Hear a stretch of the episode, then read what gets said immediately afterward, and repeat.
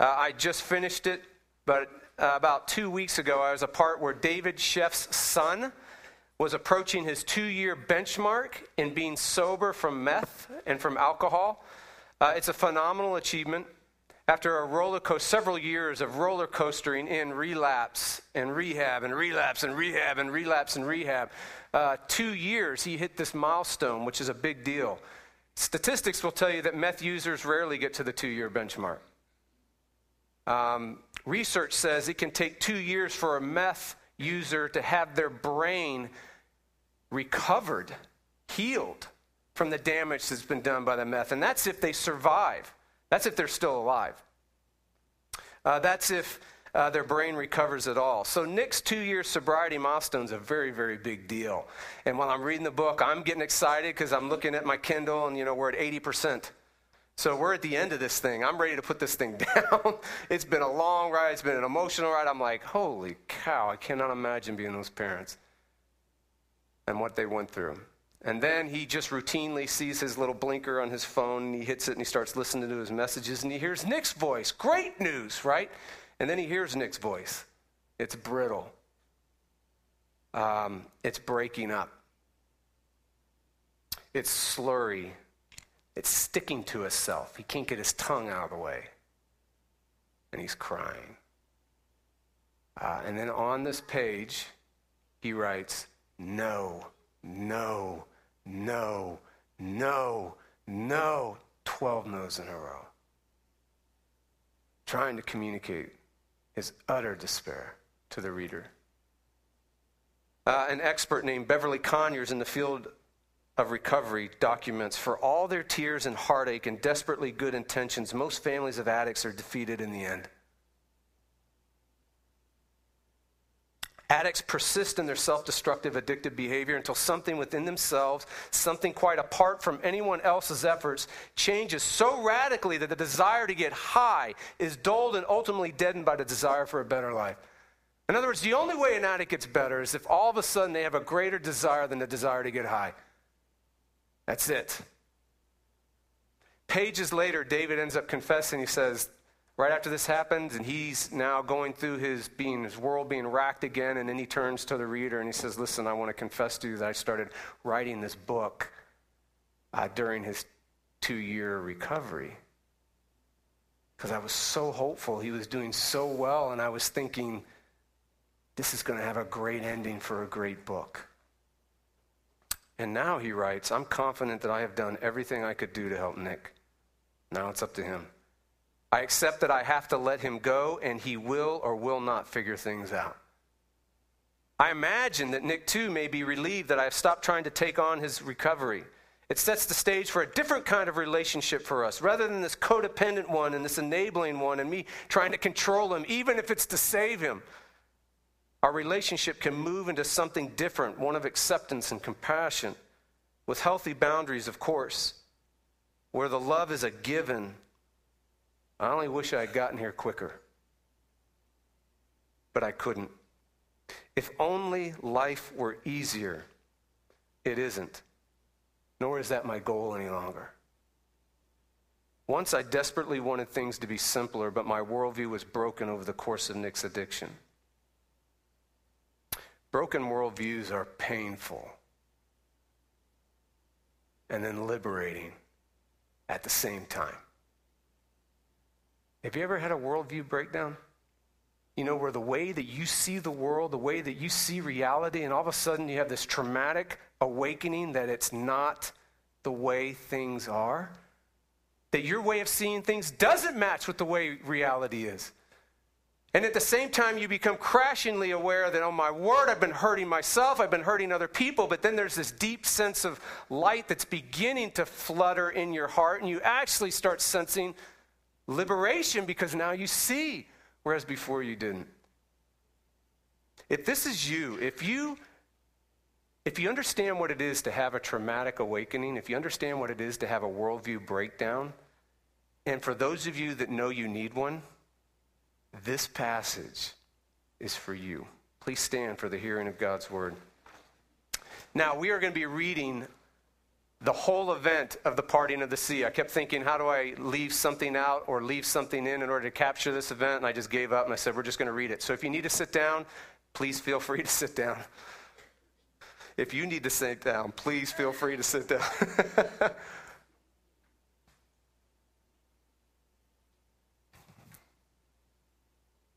I'll be reading Exodus 13, verses 17 through 22, and then all of chapter 14. When Pharaoh let, let the people go, God did not lead them by way of the land of the Philistines, although that was near. For God said, Lest the people change their minds when they see war and return to Egypt. But God led the people around by the way of the wilderness toward the Red Sea and the people of Israel went up out of the land of Egypt, equipped for battle. Moses took the bones of Joseph with him, for Joseph had made the sons of Israel solemnly swear, saying, God will surely visit you, and you shall carry up my bones with you from here. And they moved on from Succoth and encamped at Etham on the edge of the wilderness. And the Lord went before them by day in a pillar of cloud to lead them along the way and by night in a pillar of fire to give them light, that they might travel by day and by night. The pillar of cloud moved by day, and the pillar of fire by night did not depart from before the people. Then the Lord said to Moses, Tell the people of Israel to turn back and encamp in front of the Pi-hahiroth between Migdol and the sea in front of Baal Zephon. You shall encamp facing it by the sea, for Pharaoh will say of the people of Israel, They are wandering in the land, the wilderness has shut them in. And I will harden Pharaoh's heart, and he will pursue them. And I will get glory over Pharaoh and all his host, and the Egyptians shall know that I am the Lord. And they did so. When the king of Egypt was told that the people had fled, the mind of Pharaoh and his servants was changed toward the people. And they said, what is this we have done that we have let Israel go from serving us? So he made ready his chariot and took his army with him, and took 600 chosen chariots and all the other chariots of Israel with officers over all of them. And the Lord hardened the heart of Pharaoh, king of Egypt, and he pursued the people of Israel while the people of Israel were going out defiantly. The Egyptians pursued them all Pharaoh's horses and chariots and his horsemen and his army, and overtook them and camped at the sea by Pi Hahiroth in front of Baal Zephon. When Pharaoh drew near, the people of Israel lifted up their eyes, and behold, the Egyptians were marching after them, and they feared greatly. And the people of Israel cried out to the Lord. They said to Moses, Is it because there, were no, there are no graves in Egypt that you have taken us away to die in the wilderness? What have you done to us in bringing us out of Egypt? Is not this what we said to you in Egypt? Leave us alone that we may serve the Egyptians. For it would have been better for us to serve the Egyptians than to die in the wilderness. And Moses said to the people, Fear not, stand firm, and see the salvation of the Lord, which he will work for you today. For the Egyptians whom you see today, shall, you shall never see again. The Lord will fight for you, and you have only to be silent. The Lord said to Moses, Why do you cry to me? Tell the people of Israel to go forward. Lift up your staff and stretch out your hand over the sea and divide it, that the people of Israel may go through the sea on dry ground. And I will harden the hearts of the Egyptians so that they shall go in after them, and I will get glory over Pharaoh and all his host, his chariots, and his horsemen. And the Egyptians shall know that I am the Lord when I have gotten glory over Pharaoh, his chariots, and his horsemen. Then the angel of, the, of God, who was going before the host of Israel, moved and went behind them. And the pillar of cloud moved from before them and stood behind them, coming between the host of Egypt and the host of Israel. And there was the cloud and the darkness, and it lit up the night without one coming near the other all night. Then Moses stretched out his hand over the sea and the Lord drove the sea back by the strong east wind all night and made the sea dry land, and the waters were divided. And the people of Israel went into the midst of the sea on dry ground, the waters being a wall to them on their right hand and on their left. The Egyptians pursued and went after them into the midst of the sea. All Pharaoh's horses, his chariots, and his horsemen And in the morning, watch, the Lord in the pillar of fire and of the cloud looked down on the Egyptian forces and threw the Egyptian forces into a panic, clogging their chariot wheels so that they drove heavily. And the Egyptians said, Let us flee from before Israel, for the Lord fights for them against the Egyptians. Then the Lord said to Moses, Stretch out your hand over the sea, that the water may come back upon the Egyptians, upon their chariots, and upon their horsemen. So Moses stretched out his hand over the sea, and the sea returned to its normal course when the morning appeared. And as the Egyptians fled into it, the Lord threw the Egyptians into the midst of the sea. The water returned and covered the chariots and the horsemen of all the host of Pharaoh um, that had followed them into the sea. Not one of them remained. But the people of Israel walked on dry ground through the sea, the waters being a wall to them on their right hand and on their left. Thus the Lord saved Israel that day from the hand of the Egyptians, and Israel saw the Egyptians dead on the seashore. Israel saw the great power that the Lord used against the Egyptians, so the people feared the Lord, and they believed in the Lord and in his servant Moses. Thank you. Please be seated. I'm going to give you the, uh, the purpose or the application right off the bat. Verse 31, that's where the whole thing's heading. So, what is this passage seeking to do to each one of us? It's to accomplish verse 31 in our life. So, let's pray. Oh Lord, we ask that you would bless your word. We acknowledge that uh, we can't um, find you, we can't see you. Uh, we need you to open our eyes. We need you to work in our hearts. So, Lord, would you make yourself clear to our minds, real to our hearts through the power of this passage? And we ask this in Jesus' name. Amen. All right, we are about ready. We have just left the definitive deliverance, which was what? The death of the firstborn in Egypt. And now we are moving chapters 13 through 18. There are a series of six events in Israel's life that are marked out. This is in the first two months of their departure from Egypt. Now, what's fascinating about these six events is that they're not exhaustive. In other words, the, the Bible's not giving you everything that happened during these first two months of their liberation. It's focusing on six intentionally chosen events. Specifically, why? Well, Alec Motyer, who's a world famous English expositor of the Bible, he has an accent, so that always makes you world famous. Says this about Israel's first two months. How much more we would like to know, right? We would love to know more about what happened those first six, those first two months of their liberation. He says, but the purpose of the Bible is not to satisfy our curiosity, but to meet our needs. Here's the point. The purpose of these six events from 13 to 18 is to jolt the reader.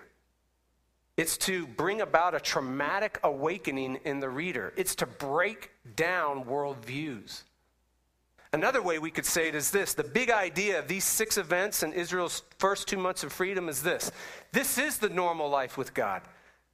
What is a normal life with God, you say? These six events are going to tell you what a normal life with God is. It's going to tell you that a normal life with God is many, many deliverances. Remember, we already had the apocalyptic, cataclysmic, definitive, once and for all deliverance, the 10th plague. Remember? The whole world, all the world's families owe a firstborn debt to God because of sin, and God came to claim the debt in Egypt. But there is a Passover tucked in there. And the Passover tells us that God paid the firstborn debt for Israel. So, this is once and for all deliverance. This is the deliverance of the deepest kind. This is the kind that we don't necessarily overtly see on the text, but its theme is running through the whole scripture that there's a, there's a bigger deliverance than getting out of Egypt and from Pharaoh. There's a deeper deliverance from sin and death, a more wretched bondage, a more miserable mode of existence. And God wants to deliver us from that, right? So now that we're definitively delivered, what does a life with God look like? 13 through 18, six events, many, many deliverances. Okay? So here's the plan. Why do we need to know this? Why do you need to know this? And then why do we need so many, many, many deliverances? Why?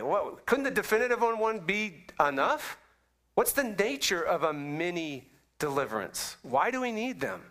And then lastly, how do you survive it when you're in it? I mean, that's really what we're all interested in. Okay, if there is going to be this series of many, many deliverances, how am I going to survive? How does my family to survive? How does my loved ones survive? How do churches survive? How does this happen? Okay, so let's start with why do we need to know this? Why do we need to know? Why do you need to know that if you're a Christian and you have a life with God, why do you need to know that you will you will encounter many, many deliverances in your life? That that is the Christian life. It's normal. Why do you need to know that? Watch what happens when you don't know that. That's what this passage wants to say.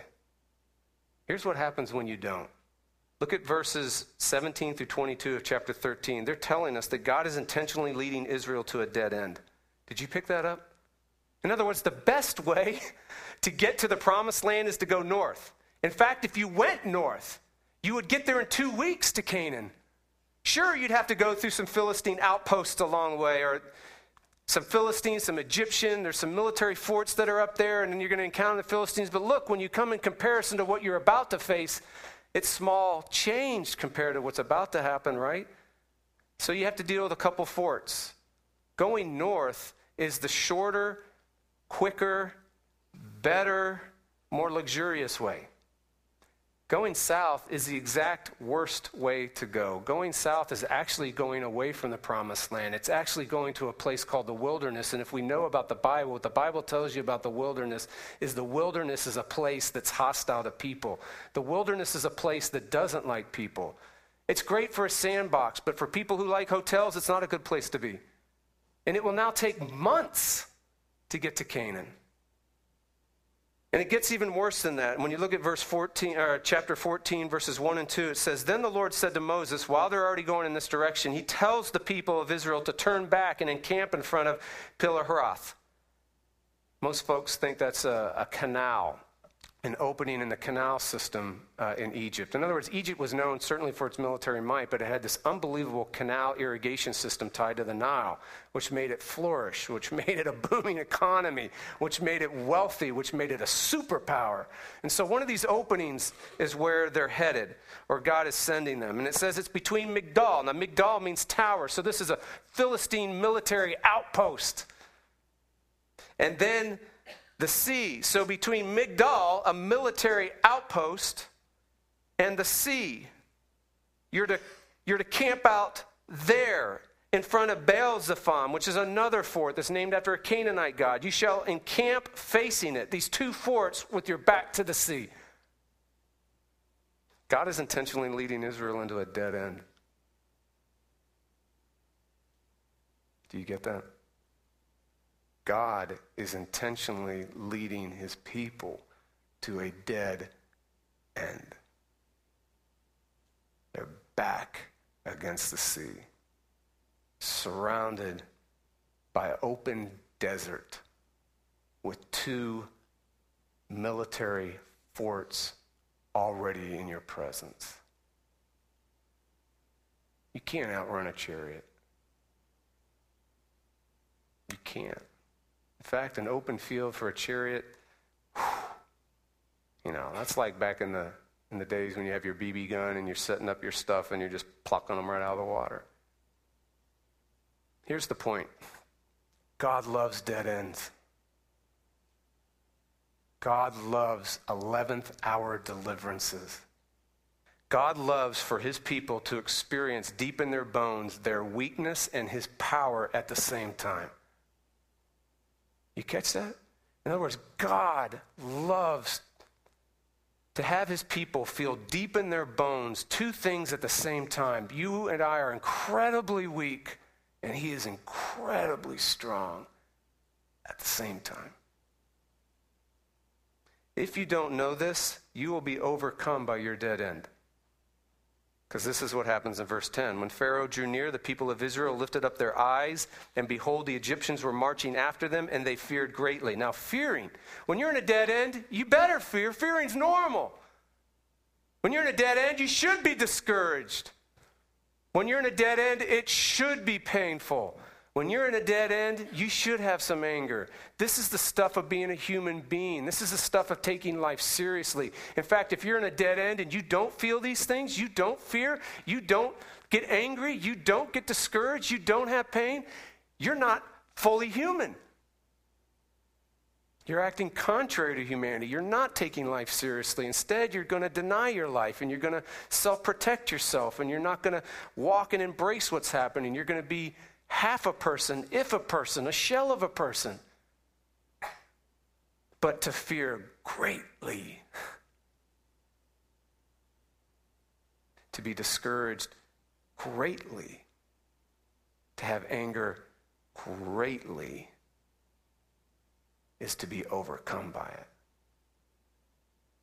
Meaning it swallows you up, it rules you, it enslaves you, it drags you away. It's to lose yourself. If we don't know that our life with God is many, many deliverances, we will be overcome by dead ends in our life. They will sweep you away. Because dead ends have the capacity to do two things they have the capacity to grow you and change you, or the capacity to destroy you. There's a lot of power in a dead end, okay? And if you don't know this, if you don't know that this is the life with God, you will be completely overwhelmed by your dead ends because God leads his people to dead ends. Okay? All right. Um, why do we need many, many deliverances? Here's the short answer. It's really, really quick. Hear it and then see if you can kind of tease it out a little bit, maybe work it in a little bit. The reason why we need many, many deliverances because we're addicted to Egypt. Did you see that, verses 10 through 12? And the people of Israel cried out to the Lord. They said to Moses, Is it because there are no graves in Egypt that you've taken us away to die in the wilderness? What have you done to us, bringing us out of Egypt? Now they're complaining that they were brought out of Egypt. Now on the field, they said, What have you done in bringing us out of Egypt? Is this not what we said to you when we were, er, we were in Egypt? Leave us alone that we may serve the Egyptians. All of a sudden, they want to serve the Egyptians now. For it would be better for us to serve the Egyptians than to die in the wilderness. Now, here's the deal. When you look at ancient Near Eastern history, ancient Near history says this. When you look at other parts of the Bible, like Isaiah and Hebrews and Revelation, they say this. And then in Exodus chapter 7, God outright says it. You know what it says? Egypt was a land of gods. Egypt was loaded with idols. Egypt was loaded with alternative gods to the God. That was its characteristic identity. When you went into Egypt, there were all these alternative gods and replacement gods and these substitute saviors. In other words, the Egyptian would come up to you and say, Listen, here's how. Here's how you have meaning in your life from this. But the, the switch was also this. Not only could this thing give you meaning in life, this thing could also deactivate meaning in your life. So you could look for these gods and idols to give you value and worth, but at the same time, they have the power to devalue you and make you worthless. So they have the power to give you security and fullness and freedom and happiness and comfort and pleasure, but they also have the power to break you down and discomfort you and dishevel you and shake you like an earthquake so that there's nothing left to you. So Egypt was a land of gods and a land of idols. And Israel wanted to go back to Egypt. Israel wanted to serve Egypt. Israel wanted their old gods back. PCA pastor and popular author preacher Tullian Tchividjian tells of a dead end he faced one time in ministry. It was actually the defining dead end of his ministry up to this point. Uh, he had a new church it was a new church, it was a growing church, it was a flourishing church, it was a gospel driven church. And then Coral Ridge, which is a massive, famous church that was in the same town, lost its pastor, who was a famous pastor, Dr. D. James Kennedy. Well, these two churches got together and they decided, let's merge. And Tullian said, Man, the first couple of months were absolutely incredible. We were flying high, and then the bottom fell out. In his own words, he said, Before in every church I'd been a part of, I was widely accepted and approved and appreciated. I'd always felt loved in church. Now, for the first time, I found myself in the uncomfortable position of being deeply disliked and deeply distrusted by more than a few people. Tullian writes, he was miserable. He was depressed. He was so anxious and fearful, his hands would shake during the day. He couldn't sleep at night. He couldn't eat. He was dropping 10, 15, 20 pounds. He was frustrated with anger. He was worn out. He was worn thin. And then he said he had finally had one of these getting it out with God kind of moments, having it out with God. And this is what he said He said, God, I want my old life back. I want my old church back when things were great. And he said he was reading Colossians at the time. And as he was reading through Colossians, he said, God, in a very gentle way and yet in a very firm way, said to him, It's not your old life that you want back, it's your old idols that you want back. And I love you too much to let you have them back. He wanted to go back to Egypt. And you ask, well, what kind of idols does he have? That's just kind of creepy. I mean, there's, we have idols. We have these. I'm not carving anything in my room, and I'm not burning incense. An idol in the Bible is a major, major theme. It's a major, major definition of what sin is. That all sin is trying to be your own savior. It's trying to find something or someone other than God to give you something or something that only God can give you. And so it doesn't have to be bad things that can be on idols. We're not carving that. It could be good things. In fact, most idols and God replacements are good things. And so for Tullian, he said this. He said, Listen, I'd never realized before how dependent I'd become on human approval and acceptance until so much of it was taken away in the rolling controversy of Coral Ridge. In other words, he's saying, Listen, I didn't know I looked for value and worth and justification and validation from people until I started getting criticized and beat down. Instead of each new week, there was a new thing being spun about how I, bad I was and how untrustworthy I was. Right? You know what's so shocking about this account in Israel's addiction to Egypt is this is that the place that they suffered tremendous bondage and brutality has now become a place that they think has the power to give them life and security. Their backs against the wall, they're at a dead end, and when they're at a dead end, they think that Egypt will provide life and security for them.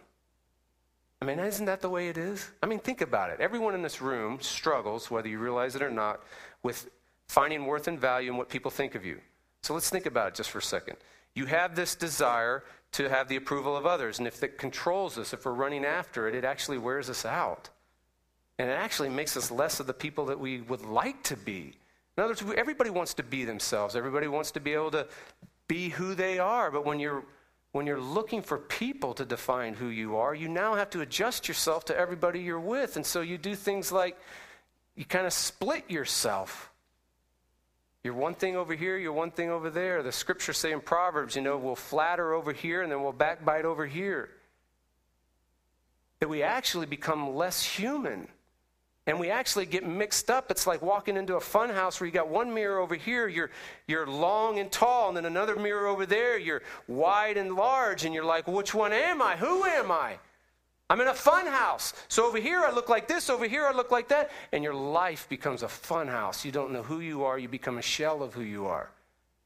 And you become anxious because of what people think of you, and you worry about it, right? Now notice, this is stuff that we all know about. It's stuff that's all common, but don't Here's the point we still think the approval of people have the power to give us life.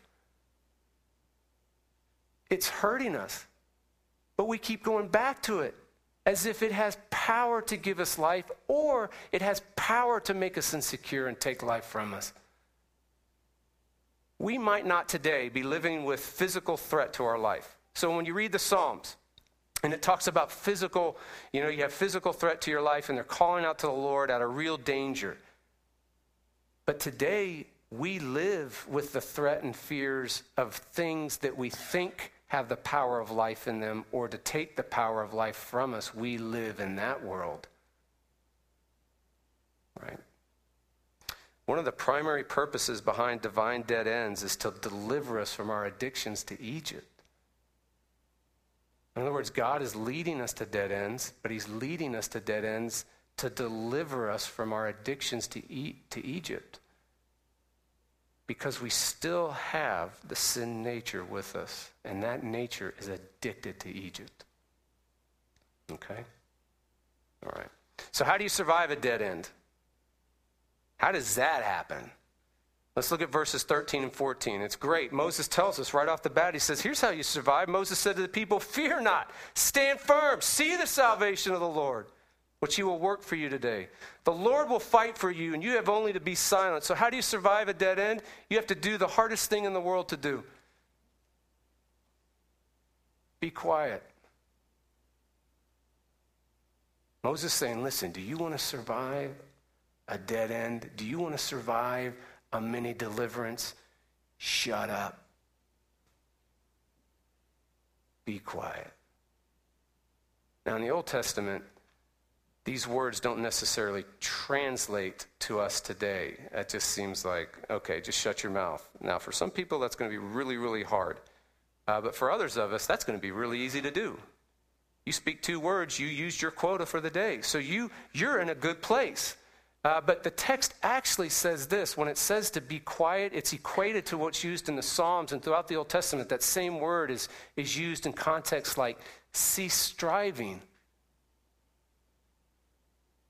stop trying to control your life, stop trying to save yourself. In the ancient Near East, this word was used for warriors It'll blow you away. Now, remember in the ancient Near East, when battles were happening, it was up close and personal. You looked into the eyes of whoever life you were taking. Unless you were an archer, you killed at a distance. But most battles were all infantry, and it was all bone on bone, shield on shield, face on face, spit on spit. And so the swords are ringing through the air, shields are cracking on, banging on bones. Arrows are hissing like missiles flying through the air. And in the middle of that, this word is saying that the warrior is to lay his arms down at his side in the middle of war. That's what this means. It's the hardest thing in the world to do. Every immaterial molecule in your soul and every material molecule in your soul is screaming in the midst of battle save yourself, fight for yourself, protect yourself. When Paul looks over human history, he has this great book called Galatians. And in chapter 2, he says, Do you know what the foundational, elementary power of the world is? In other words, the deepest drive in the world the deepest, most basic, most foundational principle in all the world the need to save yourself. This passage is saying what Moses is saying stop doing that. Be quiet. Lay your arms down at your side. Stop trying to control your life. This need is why we're addicted to Egypt. Because we look at Egypt and we say, that's our salvation. This will save us. This has the power to give me life, and it has the power to take it away. So I'll serve it. And this is why idols have so much power in our life. And it takes dead ends to see them. Okay? So, how do you do this impossible? I mean, you should be hearing that, and I should be hearing that. Like, oh, how in the world do you stop trying to save yourself? How? No one does that. In the midst of battle, you never lay your hands down at your side. How do you do that? Well, look at verses 24 and 25. And in the morning, watch the Lord. In the morning watch, the Lord in the pillar of fire and of cloud looked down on the Egyptian forces and threw the Egyptians' forces into a panic, clogging their chariot wheels so that they drove heavily. Here's the deal remember, when God localizes his presence, what's happening is he's localizing his presence, but he has to clothe his presence. He can't just show up and localize his presence because he'd kill everybody. So when he when he localizes himself, he has to clothe himself. He has to condescend himself. And so we have a pillar of fire and a pillar of cloud during the day. And God's localized his presence, and his presence over Egypt and over Israel. And he looks down on Egypt, and you know what he does? He strikes panic and impotence in the greatest sign of Egypt's power the chariot. God looks and he says, I'm going to hit Egypt at their greatest strength, their chariots. Now, you need to think of the chariot this way the chariot is why Egypt is a superpower. The chariot is a game changer in military strategy and warfare. The chariot is wood and steel and thousand plus pound beasts crashing into flesh and bone infantry ranks are mowed down by chariots. Think of it as the first tank a tank against a person, a tank against a group of people. Right? So, this is what the Egyptians, this is what the Israelites saw. They saw the chariots running them down on the wilderness with the wilderness around them, surrounding them, and their backs to the sea. So the Lord hits Egypt in front of all of Israel at their greatest strength, as if it was nothing. Verse 27 says Moses stretched out his hand over the sea, and the sea returned to its normal course, and the Egyptians fled into it. And the Lord threw the Egyptians into the midst of the sea, and all the host of Pharaoh that had followed them into the sea, not one of them remained. Thus the Lord saved Israel that day from the hand of the Egyptians, and Israel saw the Egyptians dead on the seashore.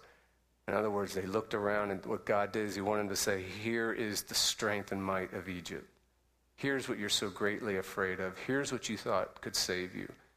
It's a dead body floating on the sea. The Lord did it alone. God saved, saved Israel alone. And here's the key the whole passage is saying, see this, recognize this, take the reality that God did it, accomplished it, worked it, fought it, that you can lay your hands down because the one that's fighting for you is God Himself. And when you start taking up your arms to fight and try to save yourself, you start getting in the way what He's trying to do. And so, this whole passage, remember what Moses said before it happened in verse 13? See the salvation of the Lord that's about to happen. He was warning them, he was warming them up. Look, all you have to do is see. All you have to do is stand firm in what you see. That's all you have to do. In other words, Israel, you're a spectator, not a participant. You don't even enter into it. God did it all. Not only that, the Egyptians saw that. Did you see that in verse 25? The Egyptians knew this. In fact, the Egyptians saw God was fighting for them. Look what the text says Let us flee from Israel, for the Lord fights for them. The most distant people in the text saw that God was doing it the furthest people away from God saw that God was doing it alone. Watch what happens when we see this. Verse 31 happens, which we said right at the beginnings where everything's going. Israel saw the great power that the Lord used against the Egyptians, so the people feared the Lord and they believed in the Lord and in his servant Moses. When we see this in our dead ends, when we see that God alone is the one that fights, delivers, accomplishes, works, you know what happens? we now are greatly, fearing greatly. The greatly moves off fear. You'll still fear, but the greatly moves off it and it transfers to fearing God. And this fearing God in the Bible is never terror for God. It's never that. It means an overwhelming sense of being overcome by who God is His goodness, His mercy, His love, His deliverance, His salvation. And the greatly moves over here, and you are overwhelmed by it and your hands fall to your side and all hell's breaking loose, and you walk through like it is a walk in the park. Because God delivers. All right, we got to wrap this up. There's some weird stuff that happens here. I mean, how do you get to Jesus in here? Here's how you get there. There are some comments made about Moses that, I mean, quite frankly, it's just really odd. Do you see those? Very, very odd. In fact, in 31, look at it. It says, And they believed in the Lord and in his servant Moses. What? They're putting their faith in Moses? That's a little scary. That's a little weird. And then you see other parts in the Bible or in, in Exodus where it says that Moses was like a god. And you're like, ooh, okay, this is getting creepier. And then you got, look at verse 15. Then there's verse 15. Right after the Israelites freak out, because the Israelites see the chariots, they freak out. What does Moses do? He walks in and he says, Israel, stand firm. Don't fear. Be quiet. Watch what God's going to do. See the salvation that he's going to do. And then you have this weird verse in verse 16 that Peter Enns says interpreters since before Christ have struggled with trying to understand. In 16, God reprimands, rebukes Moses. What? Moses wasn't grumbling. Moses wasn't complaining. He was calling for faith. He was the only one responding rightly in this situation, and God rebukes him for being a grumbler. Peter Enns says the only way that you can break through the oddness of Moses being like God and so deeply associated with Israel is to understand he's the mediator. And what that means as a mediator, he represents Israel. So when Israel grumbles, Moses grumbles. When Israel wants to go back to Egypt, God looks at Moses and sees that he wants to go back to Egypt. The guilt of Israel is associated and identified and put on Moses. And then the other positive part is true too. All the power in this text and the salvation in this text, it's almost like is Moses doing it or God's doing it? But the other part of mediation is not only is a mediator representing the people, the mediator's representing God. He's God like. So all of a sudden, characteristics and attributes are not only given to where Moses is taking on the characteristics of Israel, but Moses is taking on the characteristics of God. You have this God man in the text. So Jesus is the better mediator. And what we need to see is that this man became so associated with you is that he took on your guilt and your addictions to Egypt, so much so that he became Egypt. And God washed him away and said to the walls of water, Take him out. And he's so identified with you because he's so identified with God that he, he became a man and lived a perfect life as if you did. So we have in Jesus the only one that enables us to live in dead ends. And so everyone's going to go through dead ends. The Christian life is a life of many, many deliverances. God is going to lead you to dead ends. How are you going to survive in those dead ends? You've got to see that there's a mediator that has taken all the bad stuff and the disaster and so associated with you that whatever stuff you got going on is now his stuff. And it's now his stuff to such an extent that he crushed it and defeated it. So wherever you are in a dead end, whatever God's doing, he's surely not punishing you. He can't. He already punished his son. And then wherever you are in a dead end, what is true of Jesus is now true of you. You are accepted, you are loved, you are approved. God loves Jesus with the same love for you. And all of a sudden, this mini deliverance pushes you in to the deeper deliverance. And of course, that was the design from the first place. Amen.